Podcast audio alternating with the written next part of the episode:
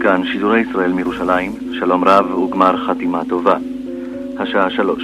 דובר צה"ל מוסר כי סמוך לשעה שתיים פתחו הכוחות המצריים והסוריים בהתקפה בסיני וברמת הגולן. כוחותינו פועלים נגד התוקפים. צפירות נשמעות בכל רחבי הארץ, שהן עולות ויורדות. אלה הן צפירות אמת. אנחנו בפרק נוסף בסדרת הפודקאסטים מבית ישראל היום, רוחות מלחמה, על מלחמת יום הכיפורים. איתי נמצאים הפעם באולפן פרופסור יואב גלבר, אחד החוקרים המובהקים, ההיסטוריונים של תקופת, נקרא לזה, בין 67 ל-73. אה, ספרו הכמעט, לא, לא, אי אפשר להגיד על ספר על מלחמת יום הכיפורים שהוא המחקר האולטימטיבי, אבל אם אני הייתי ממליץ למישהו לקרוא ספר אחד על המלחמה, הייתי אומר לו לקרוא את רהב, ספרו של יואב גלבר שיצא לפני שנתיים אני חושב, כן. דרכה של ישראל אל מלחמת יום הכיפורים, ולידו יושב אה, סגן אלוף דוקטור אלי מיכלסון, ראש מחלקת היסטוריה בצה"ל. זה לא נקודות מבט שוות, אה, נקודת המחקר הצבאית של צה"ל, הפנימית, לעומת המחקר ההיסטורי של אה, יואב גלבר, שגם כתב אה, ספר על מלחמת ההתשה, ספר על ה...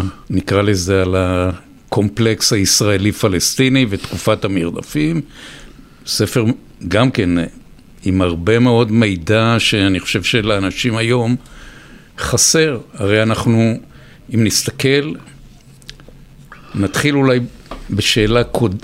לפני שאלת הטראומה, הנרטיבים השונים על המלחמה. בעצם יש לנו מלחמה שהתחילה בחמישה ביוני 67' והסתיימה ב-24 באוקטובר 73' עם שלוש מערכות, עם מעל ארבעת אלפים הרוגים. אני לא חושב שהציבור היום מבין מה זה לאבד תוך שש וחצי שנים יותר מארבעת אלפים אה, חיילים ואזרחים, אני חושב.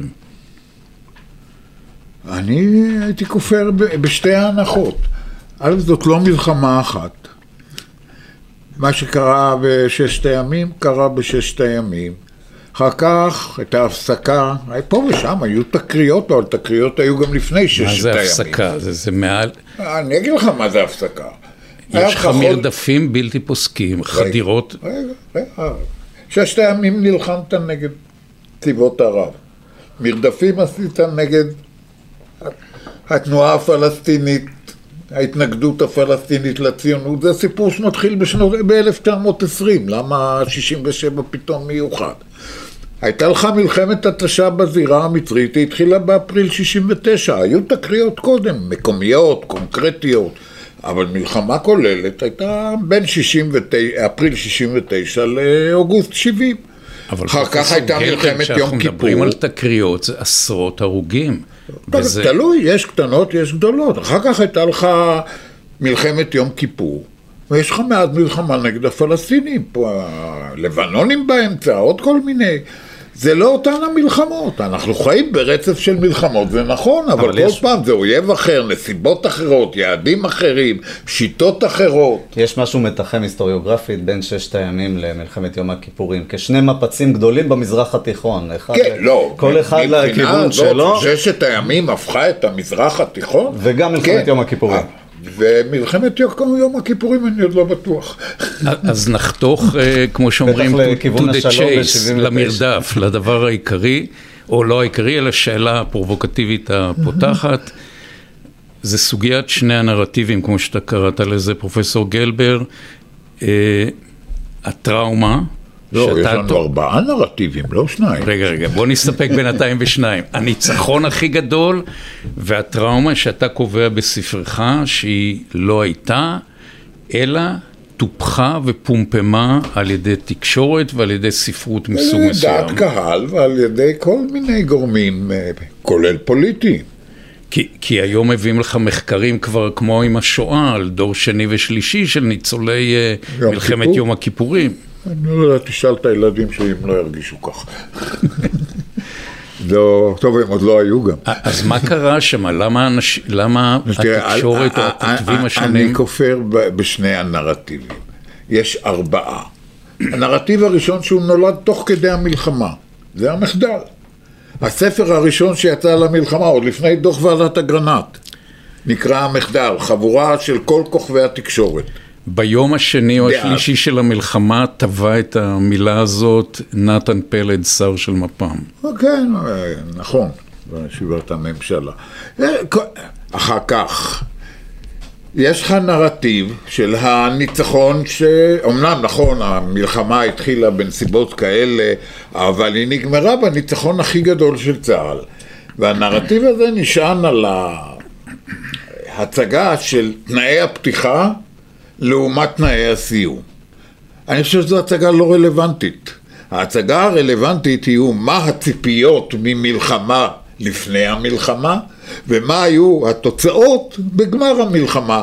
ואז זה רחוק מאוד מלהיות הניצחון הכי גדול של צה"ל. יש מקרים בזירות שזה תיקו, יש זירות שזה גם פחות מתיקו. אני רוצה לשאול את אה, אלי מיכלסון, מבחינת הצבא, צה"ל, מה היו הציפיות ערב המלחמה או בשנה שלפני מלחמת יום הכיפורים?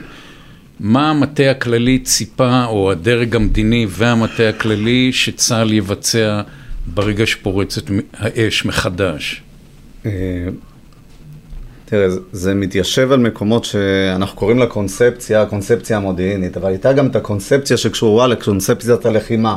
מה יקרה ביום שתפרוץ מלחמה? וביום שתפרוץ מלחמה היה ברור לנו, לפחות היה הקביעות, וגם בתוכניות, וגם באישורי התוכניות של הרמטכ"ל ל- ל- אה, לראש הממשלה, שאנחנו מהר מאוד אה, נסתדר עם, בהגנה ונעבור לשלב ההתקפה. הוא דיבר על הגנה. אף אחד לא לא. דיבר ברצינות על הגנה. כן, אבל נסתדר מהר מאוד עם התקפה עם מי שעבר, נעיף אותו ונעבור. וזו, הקונספציה. עכשיו, אנחנו רגע, אני רוצה... מסיימים את המלחמה תוך ארבעה ימים. לא, אני... אה, לא היה סיפור כזה? לא. לא- אה, מבחינת לפני? כן, כן. ארבעה אגב, זה- חמישים. לא, גם ב- ששת הימים פרשטייטון פרבסר. אבל גם, גם במשחקי מלחמה שואלים את עצמם שאלות כמה זמן כן, זה ייקח, נכון. ותוך כמה זמן אנחנו יוצאים למתקפת הנגד ומשם שעתיים למתקפה. עד שמנפנפים כן, אותם. ומדברים- אני, עוד הספקתי לשמוע מבני פלד משחקי מלחמה, ש... ולא רק ממנו, גם נדמה לי קצין רפואה ראשי ערן דולבו, או משהו. ערן לא היה במלחמה קצין רפואה ראשי, הוא היה מפקד רפואה בתרגילים- פיקוד דרום. בתרגילים כן דובר על כ-2,500 הרוגים. אני לא, לא לא יודע להגיד, אני לא אני, שמעתי, אני גם לא ראיתי על לא נתונים כאלה, אבל. אבל אני רוצה לנצל את ההזדמנות רגע לדבר על הדברים המוסמכים. וכשאתה מדבר על הספר של גלבר, ואני בא מהמקום המוסדי של המחלקה להיסטוריה של צה"ל, צה"ל מחזיק גוף שנקרא המחלקה להיסטוריה בשביל המנגנון הלמידה. ואחרי הלמידה הפנימית הוא גם מוציא החוצה. וכשאתה מסתכל, אתה שואל אותי על השאלה המקדמית, על uh, טרום המלחמה, מה הקונספציה של תהיה מלחמה, מה יקרה? אז אצל אלחנן אורן, שזה תולדות המלחמה, מספר, אם, אם אני אומר למישהו לקרוא ספר אחד, אני מצטער פרופסור גלבר, אני אומר לו לקרוא את אלחנן אורן, ויש שם את ה-200 עמודים הראשונים של רגע, איך צה"ל חושב שתיראה המלחמה, ואחרי זה מתאר את המלחמה. זה מה שנקרא ב, אצלנו ב, בתחום היסטוריה מוסמכת או היסטוריה רשמית, הגוף מוציא את ההיסטוריה שלו, לא היסטוריה, מה שנקרא... ביקורתית. אה, כן. ומה אה, ההערכה לגבי אורך המלחמה, משך המלחמה? אה, אני חושב לפי שהתחוש, אורן? התחוש, הן מאוד מהר. כמו שפרופסור גלבר אמר, אנחנו נצליח מאוד מהר. אגב, יש הרבה שיח גם על מכה מקדימה. זאת אומרת, אם אנחנו מסוגלים להקדים ולצאת למכה מקדימה, בעיקר זה- בתחומים של זה חיל... שיח פנים צבאי וזה תמיד מבחוץ אומרים להם תשכחו נכון, מזה. נכון, ובעיקר בתחום של חיל אבל- האוויר, אגב. זה, זה חיל האוויר, כי חיל האוויר רוצה לנהל מלחמה, זה לא המלחמה שהייתה, הוא תכנן לנהל מלחמה אחרת לגמרי, בעניין הזה אני מסכים אבל- לגמרי עם אורי בר יוסף. אם אנחנו עולים על הנושא הזה באמת של אה, אוקיי, היה מוסכם שאין מכת, אה, או אין מלחמת מנע, אין אין לנו את האופציה מנע, הזאת. אין מכת אין מנע, גם לא מכת מנע. אז מה, מה אבל- פירוש הדבר הזה שאנחנו מקבלים התראה לפנות בוקר ב... ביום הכיפורים. ובני פלד והרמטכ"ל מכינים אה, מתקפה, מתקפת נגד, או... שום מתקפ- דבר הם לא- איך היית מגדיר את מה שהם הכינו? שום דבר, שום דבר. קודם כל, לא מדובר על, אה, או, הרי מה, ההנחה המשותפת לכולם זה שלמלחמה יש מינימום 48 שעות התראה. ב-48 שעות האלה, חיל האוויר צריך אותן כדי להכין את המכה הפותחת. מקדימה, לא מקדימה, זה לא משנה. לא היה לו אותן, לכן בשבת הם לא יכלו לעשות כלום. הם יכלו להפציץ כמה שדות תעופה בסוריה, או במצרים, אבל העדיפות הייתה לסוריה ובצדק. אבל שום דבר מעבר לזה, וכל הקשקושים על המכה המקדימה זה באפולוגטיקה. אבל ככה אנחנו מגיעים לשעה שתיים בצהריים, אה, כשכולם שואלים איפה חיל האוויר. איפה חיל האוויר, איפה המילואים? רגע, רגע, זה לא... שמע, חיל האוויר זה הדבר שלא נבדק במלחמה הזאת, וזה הדבר שהיה צריך להיבדק הכי חזק. עכשיו, חיל האוויר בולע 15 שנה, לדעתי, מ-58, מעל 50 אחוז של תקציב הביטחון. 51 בשנה 52. מסוימת, 54 בשנה אחרת. ב... אתה יכול להוציא מזה את המסקנה שמצפים ממנו להביא יותר מ-50% מהניצחון. יותר מזה, הוא כבר הביא את זה ב-67. בגלל שהוא הביא את זה ב-67. הכל נשען על התוצאות, זה התחיל עוד לפני מבחינה תקציבית. ב-67 זה הצליח, כי זה היה יזום. אבל ב-73 הוא לא הביא גם 10% מה- מההישגים שהיו. עכשיו, אני לא רוצה להיכנס פה לכל הלוחמה האווירית, אני חושב שבשביל זה יהיה לנו את... את אורי בר יוסף. ו- ו- דיברתי עם אורי בר יוסף ואני אדבר גם עם מישהו מחיל האוויר, עם אחד ממפקדי החיל. אה, אבל אתה קובע באיזשהו שלב שלמרות כל ההשקעה בחיל האוויר, למרות כל ההשקעה בחימוש, ויש לנו באמת חיל אוויר ב-73, שהוא כמעט כפליים בכוחו, בעוצמתו, מזה של 67, ובכל זאת, שנה לפני המלחמה, כבר באוקטובר 72, אתה קובע שההרתעה של ישראל מול מצרים וסוריה קרסה. נכון. איך היא קרסה? ברגע שהמצרים החליטו לצאת למלחמה, whatever happened, בלי לחכות לא לסקאדים ולא למיג 23, אלא ללכת עם מה שיש ועם זה ננצח, ישראל איבדה את ההרתעה. כי- כי כל זה- המושג הרתעה הוא לא מושג צבאי, הוא מושג פסיכולוגי. וגם היום, זה נכון לדעתך- גם היום. בוא, אני אשאל אותך, אלי מיכלזון, זה, המושג הזה הוא רלוונטי היום? מבח...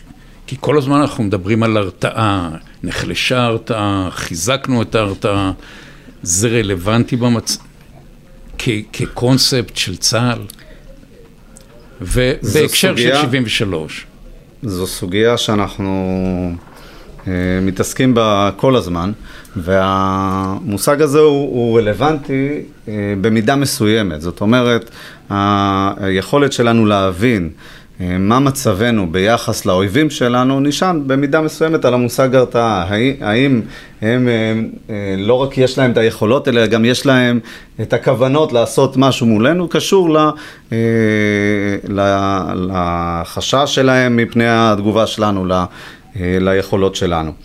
אה, ולכן זה עדיין נמצא על השולחן, גם אה, כשמסתכלים עוד אה, שנים קדימה, ההרתעה נמצאת שם. כמו שפרופסור גלבר אמר, זה מאוד חמקמק, זה מאוד פסיכולוגי, זה מאוד קשור בהבנות של, אה, שלנו אותם ופרשנות שלנו או, אותם. אז ו- פה הבעיה. ו- אתה, זה לא רק אתה, אף מרתיע, בכל מקום בעולם, לא יודע לא מתי יודע. הצד השני חדל להירתע. ואין לזה מדדים, זה לא יורד ל... זה פסיכולוגיה, זה- הוא יכול באותו מצב להרגיש מורתע, ובאותו המצב, שום, שום הבדל בנתונים, להתגבר על הרתיעה שלו ולהחליט אחרת. יש טענה שה... בוא נגיד, אויבינו המצרים לפחות, היו מאוד מתוחכמים וזיהו את הביטחון העצמי שלנו, הזינו אותנו במידע כוזב כדי להונות אותנו ולתת לנו את ההרגשה שבאמת יש לנו הרתעה שלא מהעולם הזה. תראה, היו דברים מעולם. הם, קודם כל הם זיהו את היהירות, והם הביאו אותה בחשבון, ואחת ממטרות המלחמה שלהם הייתה לשבור את היהירות הזאת. וחלק מהתפקיד של ההפתעה היה לשבור אותה, ובזה הם הצליחו, הם השיגו את המטרה הזאת. האמת מה ש- שאתה בספר שלך גם מתאר שאת... בוא, בוא נזכיר למאזינים שאתה גם לחמת במלחמה הזאת ובשלב מסוים קיבלת פלוגה של גדוד 890, היית בק- בקרב החווה הסינית וראית מה, איך נראה, נראה מדף ספרים של קצין מצרי באיזשהו מוצב. כן. מה זה לימד אותך? זה, לימ- אני, תראה, אני לא קראתי ערבית, אבל מה- מהצורה שספר הדרכה צבאי נראה, עם הערות בשוליים, עם סימני שאלה, עם סימני קריאה, ראית שהאיש ישב בקו, ובשעות הפנאי שלו, שכנראה היו רבות מאוד, הוא למד. הוא הפנים, תראה, הצבא המצרי של 73 לא היה הצבא של 67. קודם כל, אלפי קצינים עברו קורסים ברוסיה. למדו הרבה יותר אפילו מהמדריכים הרוסיים שלהם אחר כך, או היועצים במצרים, שלא תמיד עברו את אותם הקורסים. הם הרגישו שהם יודעים יותר מהם, לכן לא היה אכפת להם להיפטר מהם. אנחנו חשבנו שאחרי 72, כשסאדאת סילק את הרוסים, אם עד אז הוא לא יצא למלחמה, אחרי הקל וחומר שהוא לא מסוגל לצאת למלחמה. מבחינתו זה היה תנאי הכרחי מקדים למלחמה. שלא יגידו שהרוסים ניצחו בשבילו את המלחמה. זה עבודה מצרית. עכשיו, הם התייחסו, אתה- מי, מי זה היה, נדמה לי חיים גורי פעם, לא כן, זוכר אפילו מי כן. סיפר, שההצהרה שלנו שהמודיעין מתעסק בכל מיני מסמכי של... מסמכים מסוג מסמכי השלל, טכניים וכאלה, ולא קרא משוררים מצריים ונג'יב מחפוז וכאלה. אני לא חושב שזה העניין, העניין הוא שהמצרים פשוט למדו את המקצוע. ועבדו בצורה מקצועית ועל פי הספר. ואצלנו אחד התהליכים הפרובלמטיים ביותר שהתרחש אחרי ששת הימים, שכל שכבת הפיקוד של ששת הימים נהיו גאונים ולא צריכים את התורה. יש בזה... והם לא למדו, וחלקם הגדול אפילו לא הלך לפום, אני זוכר את זה, אחרי המלחמה כבר. כשבנו מחדש את פום, בדקו אה, איזה אחוז מהפיקוד אלי הצבאי, מיכלסון בוגר באמת, מעט מאוד. לגבי זניחת תורות לחימה מסוימות. כלומר, יש לנו את חיל האוויר, ונדמה לי שבאחת העדויות המאוחרות של גורודיש, הוא אומר, חשבנו שאם הם אה, עוברים את התעלה, בא חיל האוויר ומחסל אותם. זה גורודיש חשב, אף אחד אחר לא. גורודיש, אבל במקרה הוא אלוף פיקוד דרום. זה אחת הצרות הגדולות של המלחמה. אבל אותו. הדבר, יש לנו שריון, הטנק יעשה הכל, הוא לא צריך ליווי של שום דבר. כן, אני חושב שבנושא של התורות זה קשור גם לפרק שנכתב באגרנט, אה, לפרק ההדרכה. כן, שבעצם, אה, סליחה? זה של הסקוף. כן, של הסקוב, שבעצם בא ואומר לצבא, רגע, חבר'ה, אתם לא יודעים מה זה הגנה, אתם אה, טועים בהגדרות שלכם, באיך שאתם מפרשים את התורה, או באיך שאתם פועלים, לא בהתאם לתורת לחימה. אה, קשור גם לעבודת המטה, לאיך מתנהלת אה, עבודת... לשפה? לשפה, לשפה של ה... אתה מזהה את זה במסמכים אה, של התקופה ההיא? בוודאי, בוודאי, זה נמצא שם. אה, בשיר הזה לא היה... דוגמה. אה, עבודה של אגרנט, אה, תראה, אפשר לשים את אגרנט בשני כובעים רגע. יש סיפור אחד של אגרנט בהיבט המשתק שלו מול הצבא. לעצור וללמוד. הצבא אחרי מלחמות עוצר, לומד, מפיק את הלקחים, מתקדם. אגרנט היא גורם משתק. הדבר השני של אגרנט היא גורם שבעצם בא מקצועית ומניח לו, זה הנקודות שבהן אתה צריך להשתפר, וזה מיוחד מאוד בפרק ההדרכה, שממש בא ואומר, חבר'ה, תורת לחימה, ככה, שפה, פירשתם אותה לא נכון, עבודת מטה, זו הצורה. דרגים, עבודה בין דרגים, בין פיקוד למטכ"ל. קרב משולב, סיוע. ועכשיו הסיפור שאתה שואל על הטנק הכל יכול, יש לזה משמעויות גם בתוך הגרנט ובתוך בניהול הקרב. של הלקחים כן, של צה"ל. בכל הימים הראשונים, כשהצבא המצרי צולח קודם כל עם החי"ר, קצת טנקים של החי"ר, המיושנים, ה-T-34 בכלל, שזה לא משמעותי, בצה"ל לא מתייחסים לזה, סופרים טנקים. ומציגים את יחסי הכוחות רק במונחי טנקים, נכון. אין ארטילריה, אין חי"ר, אין הנדסה. זה, הצבא לא ידע, אני, הדוגמה הכי טובה, המילה הגנה נמחקה מהלקסיקון. יש מילה במקום, בלימה. עכשיו, תחשוב רגע על המשמעות המילולית של שתי המילים. הגנה זה צורת קרב שבה כדי לפצות על יחסי כוחות נחותים, אתה מוותר על שטח. עד שאתה צובר מספיק כוח, נעצר בקו עצירה ומנסה לעבור להתקפת נגד. בלימה זה אתה לא מוותר על שום שטח, אתה לא נותן לאויב לעבור, דוחף אותו ככה. ובהיבט המקצועי זה למפקדי- ממש דבר והיפוכו. למפקדי צה"ל אין ציוויים נגזרים מבלימה. מהגנה יש תורה שלמה שאומרת למפקדי צה"ל כן, זה מילה. איך לערוך, זה איך לארגן שטח. ואיך להפעיל את הכוחות. אז כל זה תולדה של איזה שיכרון מ- ממלחמת ששת כן. הימים, או מה?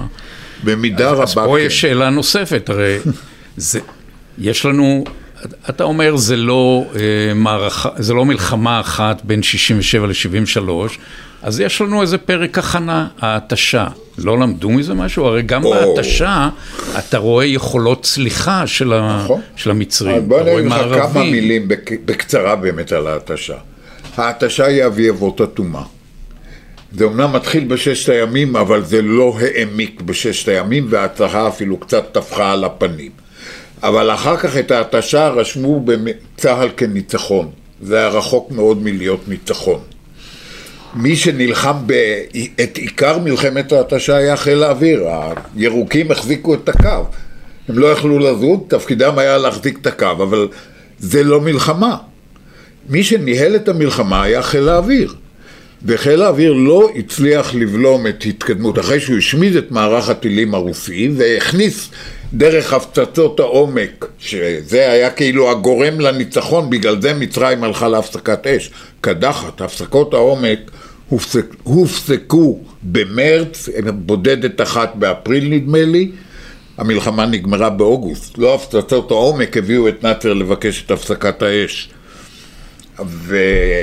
ואם נקודת המוצא היא מה, מה שהכריע זה, זה לא היה דיוויזיית ההגנה האווירית זהו, אני אומר, מה שהפצצות העומק עשו, הביאו דיוויזיית הגנת נ"מ רוסית. והיא זחלה לתעלה, היא, המצרים, היא תפסה את ההגנה על קהיר והדלתא, ואלכסנדריה וסכר אסואן, אבל זה אפשר למצרים לזחול לתעלה, עם ייעוץ רוסי של טקטיקה חדשה ואפילו ראייה אופרטיבית אחרת, וחיל האוויר לא הצליח באמצעים שהיו לו אז, ושהיו לאמריקאים אז, לא הצליח לבלום את זה. עכשיו למה? האמריקאים, האמצעים שלהם פותחו כדי לחצות מערך טילים ולהפציץ מעבר לו.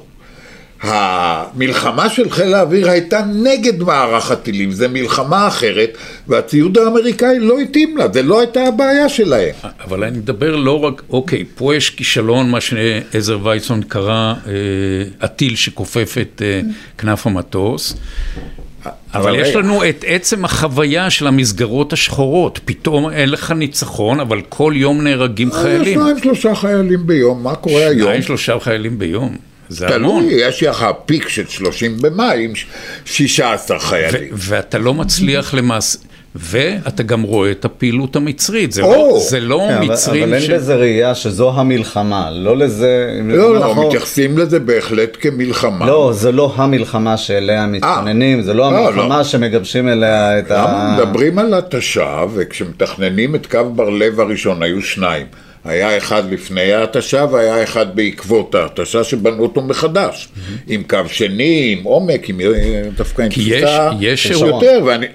יש לא אירועים בהתשה. של בר לב, 70-71. יש אירועים בהתשה, ואני חושב שזה מופיע בספר של אה, ברן, שהם ממש נראים כלקוחים ממלחמת יום כיפור. זאת אומרת, זה כוחות תראה, לצד שלנו. כל דבר שנוסע במשת"פ גדול, בהיקף גדול במלחמת אה, יום כיפור, נוסע בקטן במלחמת ההתשה. כל נושא טילי הנוטנט, לחימת חי"ר נגד טנקים, לחימת הנ"מ, זה הכל דברים שנוסו ונלמדו ושוכללו. הגישור המצרי. הכל- נוסע כן, במלחמת אני, ההתשה. אני יכול להגיד תראה, שאני אנחנו בעצמי, עשינו כשהייתי חגיגה אז, גדולה. ראיתי סרטון מצולם של, של תרגיל צליחה באי בלח, נכון. ובסוף אה, נדלקים האורות, ואתה אומר, אלה מצרים, הם לא יפנים, הם לא גרמנים, הם לא מסוגלים. הם לא רוסים, אבל מה שרציתי לומר, כבר דחר, בורח לי, אה, אנחנו התפארנו לעצמנו במבצעים המיוחדים. נכון. עכשיו ככה, היו 46 מבצעים מיוחדים של צה"ל מעבר לגבול.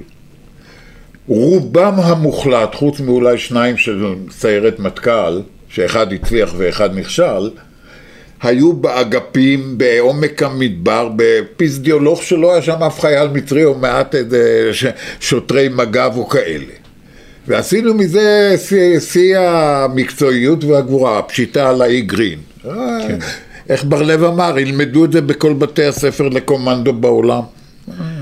אני רוצה לשאול. עכשיו רגע, עוד כן, דקה. כן. המצרים באותן שנים, מלחמת ההתשה, זאת אומרת מאפריל עד אה, אה, אוגוסט, צנחו 386 פעם את התעלה. בחזית, מול המערך העיקרי, לא בסוף העולם באגף. עשו מיקושים, מערבים, פשיטות על מעוזים, חלק הצליחו, חלק גדול נכשלו, חלק מהמוקשים נמצאו, חלק עלו עליהם, הם עברו ממערבי לילה למערבי יום. אז הם- אלי מיכלסון, מישהו בצה"ל חקר את הפעילות המצרית של מלחמת ההתשה?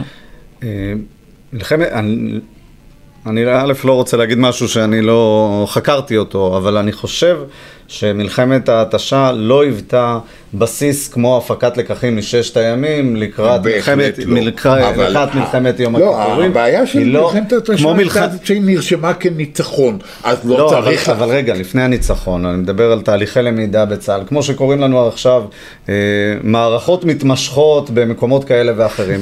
זה לא כמו ניתוח של מערכה, אה, מערכה אה, כנגד טוב. אויבת. עובדה אבל שהיא כן חלחלה לנו לתודעה בהיבט אחד. נדמה לי שברוב התרחישים שהקצינים, אה, כשהם מבינים שהולך לקרות משהו, הם מדמיינים חידוש של מלחמת ההתשה. כן. הם לא כן. מדמיינים נכון. מתקפה רבתי של חמש דיוויזיות שחוצות. אם המצרים לא היו מסוגלים להמשיך לנהל את מלחמת ההתשה, אם זה היה ניצחון שלנו, קל וחומר שהם לא מסוגלים, דבר יותר גדול. ובצפון ימי הקרב, אגב, כן, תודעת זה ימי הקרב שהיא. תודעה זה תודעה קלאסיקה שונה. שאתה מתכונן למלחמה שעברה. שהייתה, בדיוק. כן. תשמע, אנחנו מדברים בעצם על לפני המלחמה, כן. והדברים האלה נמשכים, והרבה לתוך המלחמה. לא אגיד שלא השתנו דברים תוך כדי המלחמה, אבל אה, להגיד שזה היה הניצחון הכי גדול, אפילו להגיד שהיא נגמרה בהכרעה זה הגזמה, ואין לי אלא לצטט את ראש הממשלה, שאחרי הפסקת האש, אומר, יושבת בהתייעצות עם אלון וגלילי, אולי גם דיין היה שם, והרמטכ"ל, ואומרת, זה לא ניצחון. הם יושבים בצד שלנו, אנחנו יושבים בצד שלהם, זה תיקו. עכשיו אתה, שוב, אתה, יש לך הרבה קביעות מאוד ממוסמכות ומאוד אה, פרובוקטיביות, אני לא בטוח שזה מופיע בספר, אולי במאמר נפרד. טענת שכל הקונ... אה, כחול לבן, המצרים אף, בכלל לא התכוננו אז ל, למתקפה. נכון.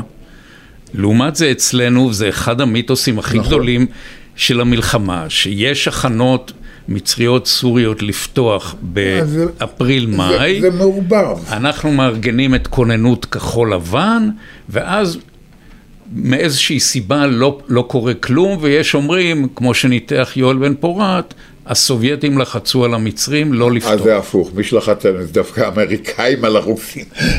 אבל לא, הנקודה היא זאת. הם- הם מעולם לא תכננו את זה. המצרים לא היו מוכנים למלח... עדיין למלחמה. העסקת נשק הגדולה שלהם הייתה במרץ.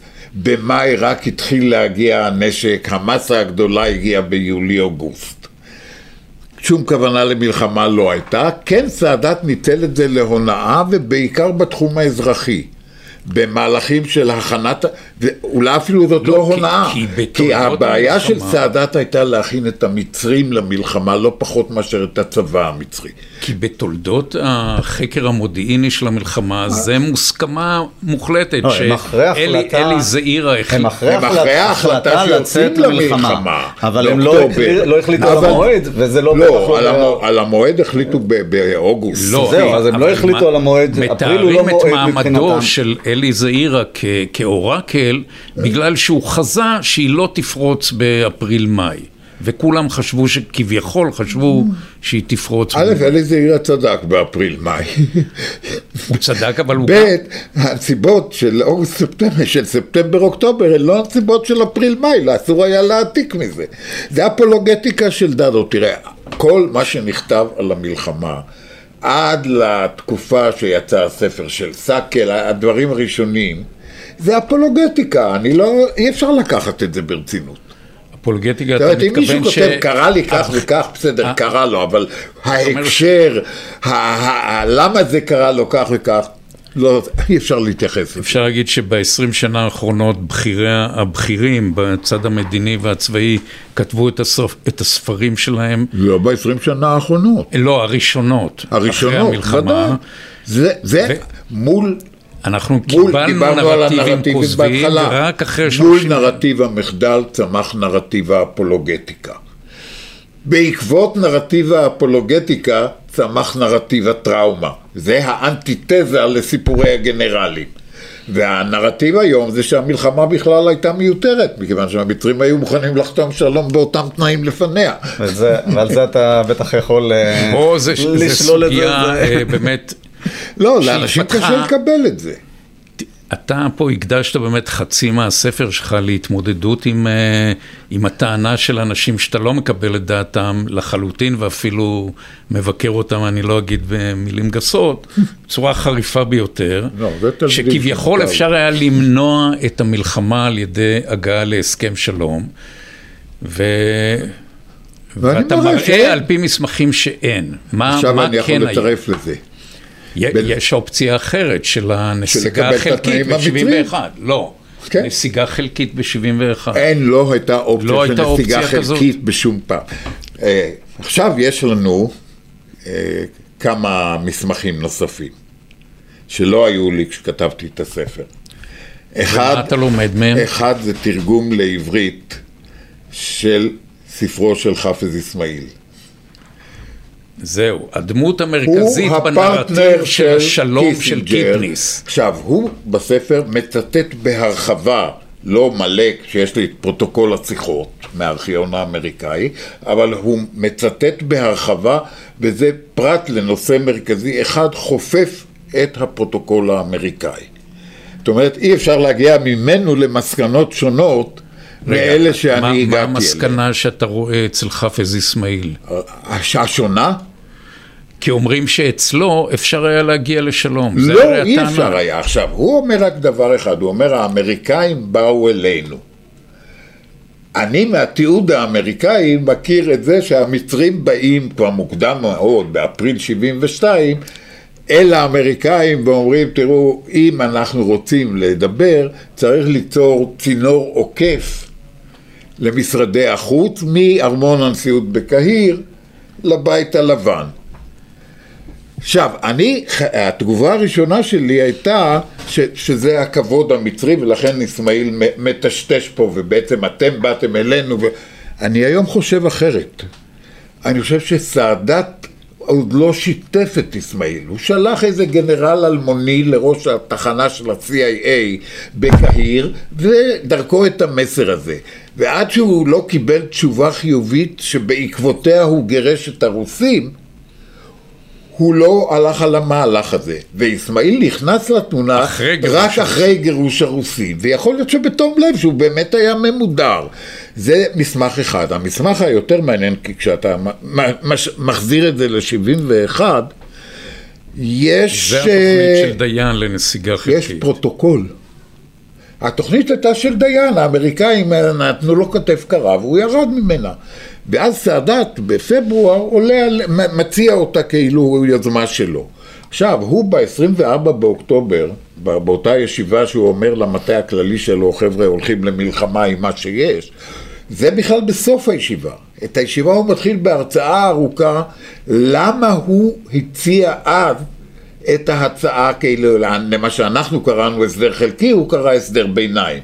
כי בשבילו זה היה שישה חודשים, ואם לא... עכשיו, הוא אומר, המטרה שלי הייתה לחסוך את האבדות שכרוכות בצליחה. לי נראה אה, שכל... רגע, זה, זה, זה מפי הגבורה.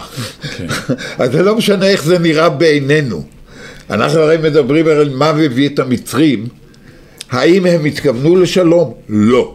אבל- הם רצו לחסוך את האבדות של הצליחה, לא הלך להם, אז הם הלכו עם האבדות. כן, אם אתה יכול לסגת... וכמו שהם הצליחו, לא היו להם הרבה אבדות אם בצליחה. אתה יכול לקבל חזרה עד ה-4 ביוני בלי להילחם, אז אתה... לא עד הארבעה ביוני, לא. הוא דיבר באמת על הסדר חלקי. לפתוח את התעלה. אנחנו נעבור את התעלה, ואז יש חצי שנה להמשיך הלאה. אם הישראלים לא ייסוגו הלאה, אז יהיה לנו צבא מצרי ממזרח לתעלה ונחדש את המלחמה בלי לצלוח את התעלה עם כל מה שכרוך בזה. מבחינת צה"ל, כשהוא רואה בעיניי מהלך מדיני כזה של חאפז אסמאעיל- אה, אסמאעיל, שהוא הוא היה אה, היועץ לביטחון לאומי של כן, סאדאת, הוא חלק. אני לא אגיד שזה חלק מהונאה, אבל הוא חלק מהכנת, הוא יכול לא, זה להיות יכול גם חלק, בהחלט להיות חלק מהעונה. או חלק מהכנת מהלך צבאי, אתה אני פותח אומר, זה באיזה חלק מין-. אה, אין זה- אין שם- אין פה בצה"ל סימן הייתה שאלה. איזושהי ערנות לדבר כזה, למהלכים מדיניים שמלווים הכנות ל- למתקפה? אחת מהביקורות, אני חושב ששומעים, זה שצה"ל לא היה מעורב בכל התהליכים המדיניים. לא היה. הוא לא היה בתוך התהליכים לא, אבל המדיניים, הוא- אולי עדיף הוא ככה. היה, הוא לא היה שותף להם, אבל הוא... הוא ידע עליהם. הוא- הוא ידע תראה, עליהם. המודיעין, כל מה שקרה כן, לא, אבל במצרים. הוא לא, הוא לא, לא, אבל אני הוא לא, אומר- הוא לא שם על השולחן, הוא אומר, זו אופציה טובה מבחינתנו, בואו נעשה את המהלך הזה. הוא לא, אה, הוא לא שותף לאירוע הזה. אפ- אפילו אם כן קצת, הבעיה היא אחרת. הוא יודע על הכל. הוא יודע על הכוננויות האזרחיות האלה, בנק הדם, אה, אה, כל מיני סיפורי כוננות אזרחית באפריל-מאי.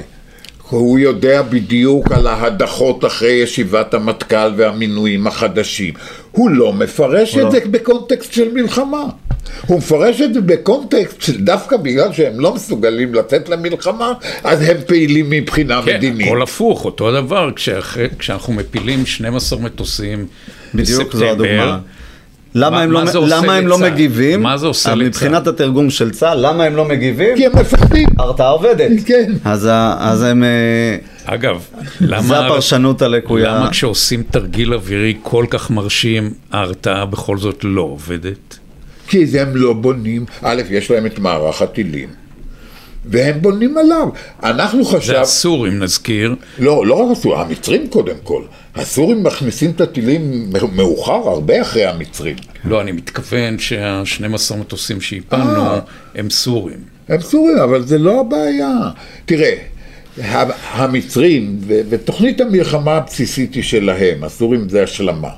המצרים לא בנו על חיל האוויר שלהם. בעיני חיל האוויר שלנו והמודיעין, מכת הפתיחה של האויב במלחמה תהיה מוקד. כל מלחמה תיפתח במוקד.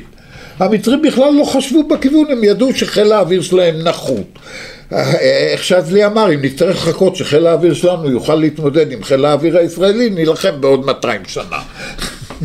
היסודות של הקונספציה זה הדבקות שלנו בהנחות אה, האלה. בהנחות היסוד, ואנחנו לא מצליחים לשחרר אותה. הם מאמינים שהם צריכים, ש- שהם חושבים כמונו, הם צריכים מטוסים שיגיעו לא רק שהם לחצור. חושבים לא, זה כמונו. מה שהם אומרים לרוסים. אנחנו מפרשים, אנחנו מפרשים את האופן בדיוק. שבו הם פועלים. שזה- שבלי זה הם לא הולכים למלחמה. אבל יש פה משהו תראה, שאתה- קונספציה זה לא מילה גסה. אתה לא יכול בלי קונספציה. אחרת אתה צריך כל יום בבוקר לנתח מיליון נתונים מחדש. אתה צריך, על סמך הנחות יסוד בדוקות, לקבוע כמה תנאים הכרחיים שבלעדיהם אין מלחמה. לא, אבל אתה- אבל מה התנאי? א', שההנחות תהיינה בדוקות ונכונות. וזה לא היה נכון במקרה של מלחמת ההתשה, כי לא ניצחנו ולא הפצצות העומק הביאו לסיומה, ושנית, היא לא נבדקה פעם אחת לכל האורך. אז זהו, אז במקום אני- לבדוק אותה כל חודש, כל שלושה, את זה לא עשו. הנקוד, הנקודה בדרך, מתי אתה פותח רגע את ההנחות היסוד שלך ומערער עליהם ושואל אותם, זה דברים שאנחנו שואלים את עצמנו. זה מה שעשו אחרי המלחמה, נכון, עם שואל- צוות האיפכא מסתברא. כן. אגב, בעניין הזה צריך ל... בתקופה שהם מכינים כבר ממש אה, כמה ימים לפני המתקפה, ראש הממשלה בכלל עסוקה, וכל כותרות העיתונים עוסקים? בפעולת טרור כן. באוסטריה, וגולדה נותנת על הראש לקרייסקי. לא, גולדה נסעה לשטרסבורג לאינטרנציונל. אבל אחרי זה נפגשה בגלל. שזה קרה, היא עברה בדרך חזרה אצל קרייסקי, והוא החזיק אותה בחדר ההמתנה הרבה זמן. עכשיו, ולא נתנה לו, אה, ולא נתן לה כוס מים. עכשיו, במאי אתה מספר לנו על דבר שגם, אני לא חושב שהוא ידוע, דירקטיבה של הממשלה למטה נכון. הכללי, להביא, בח... דיין אומר ל- לרמטכ"ל בעצם ולמטה, להביא בחשבון שיהיה חידוש מלחמה בחצי השני של קיץ זה. זה, זה יכול לכלול גם את אוקטובר. בהחלט. ויש פה פירוט של אה, הנחיות. מהרבה בחינות, האם זה היה כסת"ח? לא. או שזה היה אמיתי, ומה צה"ל, מה המטכ"ל עשה עם אה, ההנחיות האלה, צה"ל- שבפירוש אז אני שר הביטחון נותן הנחיה להתכונן למלחמה. אני דווקא אתחיל בצה"ל, כי בחזית הצפונית לדוגמה, עושים עשו הרבה, פעול, הרבה עבודות, הרבה, הרבה נכון. פעולות להכנה למלחמה. אני אוסיף עוד דבר, להביא בחשבון שהמלחמה תימשך זמן קצר, אינני פוסל הכנות להגיע לא, עד כי זה כי היה. ויכוח אם ל- ללכת לבירות הערביות או לא. ונדמה לי שמדובר פה על השמדה טוטאלית של הצבא המצרי. זה דדו, זה המטרה שהציב דדו, והיה ויכוח בין דדו לדיין, לא רק, גם בתוך המטה הכללי, האם ללכת לקהיר ולדמשק. אף אחד לא ניסה לדמיין מה זה ללכת לקהיר ולדמשק, מה זה לכבוש את קהיר ולדמשק. עד ביירות הרי צה"ל לא ידע, חשב על לוחמה בשטח בנוי במונחים של לוד רמלם במלחמת העצמאות, בוא- בוא עם פשיטה של לאלי- גדוד הג'יפים ל- של דיין. אז ההכנות של, בהכנות של צה"ל לקראת המלחמה, בעקבות ההנחיה נכון, הזאת, היה. בעקבות כחול לבן, עד, עד אה, אוקטובר אה, 73, בצפון הכנות מאוד מסיביות שקשורות גם לתשתיות, גם ימ"חים, הקידום של היחידות, ימ"חים, נכון. אה, של היחידות, אה, אה, תעלת המילואים, נ"ט, מיקושים, נכון. אפשר אה, להגיד שבלי ההכנות האלה לא היינו עוצרים את הסורים. מצבנו היה יותר קשה. הרבה יותר גרוע, היו חטיבות מהירות, חטיבות שהוגדרו כחטיבות אה, 179 לא, הסורים היו מתקדמים יותר בקלות ואנחנו היינו מגיעים יותר מאוחר. ההכנות בדרום, אני פחות, אה, הם פחות נעשו. אני יודע שהם עשו אה, רענונים של תוכניות אופרטיביות, אבל עוד פעם, את השאלה, איזה תוכניות אופרטיביות מרעננים, יותר את תוכניות השאלה, מאשר את השאלה תוכניות יותר, ההגנה. תוכניות בדרום, מינוי גורודיש לאלוף פיקוד בדרום. זה אחת הטעויות הקולוסליות של לפני המלחמה, על זה- על זה עם אפשר מה שנקרא, השלכות לתוך המלחמה. אגרנט אמרה לא אנחנו. אה, אה, לא, לא, יש באמת אגרנט. לא אמרה את הדברים הנכונים אפילו. מי, מי יכול לדעת, הנה, זה, תראה, זה חלקו של המיתוס לא שבונים. לא. כמו שאתה אומר שבנו תראה. טראומה, בנו את גורודיש כגיבור לאומי. נכון, כי זה הנתי- הנרטיב הציבור. חשופים בצריח. לא היה, הוא נתמנה לאלוף פיקוד ב-15 ביולי, הוא הגיע פעם ראשונה לביקור בתעלה בשני אוקטובר. הכל היתר התנהל בחמ"ל בבאר שבע, תכנונים, רענונים, אישורים. זה מראה לך מי האיש. מה היכולת שלו להבחין בין עיקר אבל, אבל לטפל. מצד שני, טוב, אם אנחנו כבר מדברים על אנשים, בבוקר אותו יום יש אלוף אחר, מנדלר, למה הוא צריך לשמוע בקולו ולדחות את הפריסה של הכוחות? אני לא בטוח שהוא יודע, לא- הוא יודע מספיק טוב את מה שהולך בדיוק, להתרחש. אין לו את- את כל הוא לא התמונה. אלוף הפיקוד, הוא, הוא- הוא, מפקד האוגדה בשטח. שמקבל את זה, והוא רואה את זה בעיניים ובפרספקטיבה של מפקד אוגדה. תראה, מה שקרה ערב המלחמה, בחמישי באוקטובר בבוקר, כשהתברר שהמשפחות של היועצים הרוסים יוצאים ממצרים ומסוריה, ולראש עמד פעם ראשונה, אומר, אני לא יודע. להסביר את זה. האיש לא יודע ראשונה- להגיד אני לא יודע. פעם פעם ראשונה ראשונה הוא מערער על. הנחת היסוד שלו. מהפה. כן. ויש לך תצה מאתמול אחרי הצהריים. עם מספרים מבהילים. מפחידה. הצבא פשוט נכנס לאובדן עשתונות. הצבא, אני אומר, המטה הכללי. נכנס לאובדן עשתונות שמדביק את הפיקודים, ואובדן העשתונות הזה נמשך לפחות עד אחרי התשיעי באוקטובר. ומהרבה מובנים גם אחר כך. אני הייתי מפרש ההתקפה את זה בחזית אחרת. הצפון היא לא בשלב הבלימה. הפרשנות שלי דווקא בנקודת הזמן הזאת, שצה"ל מתחיל להפנים שהוא הולך לקבל מתקפה, והוא מתחיל לפעול עם ההנחיות של אה, רמ"ח מבצעים, להתארגן לגיוס. רגע, זה האלף-בית.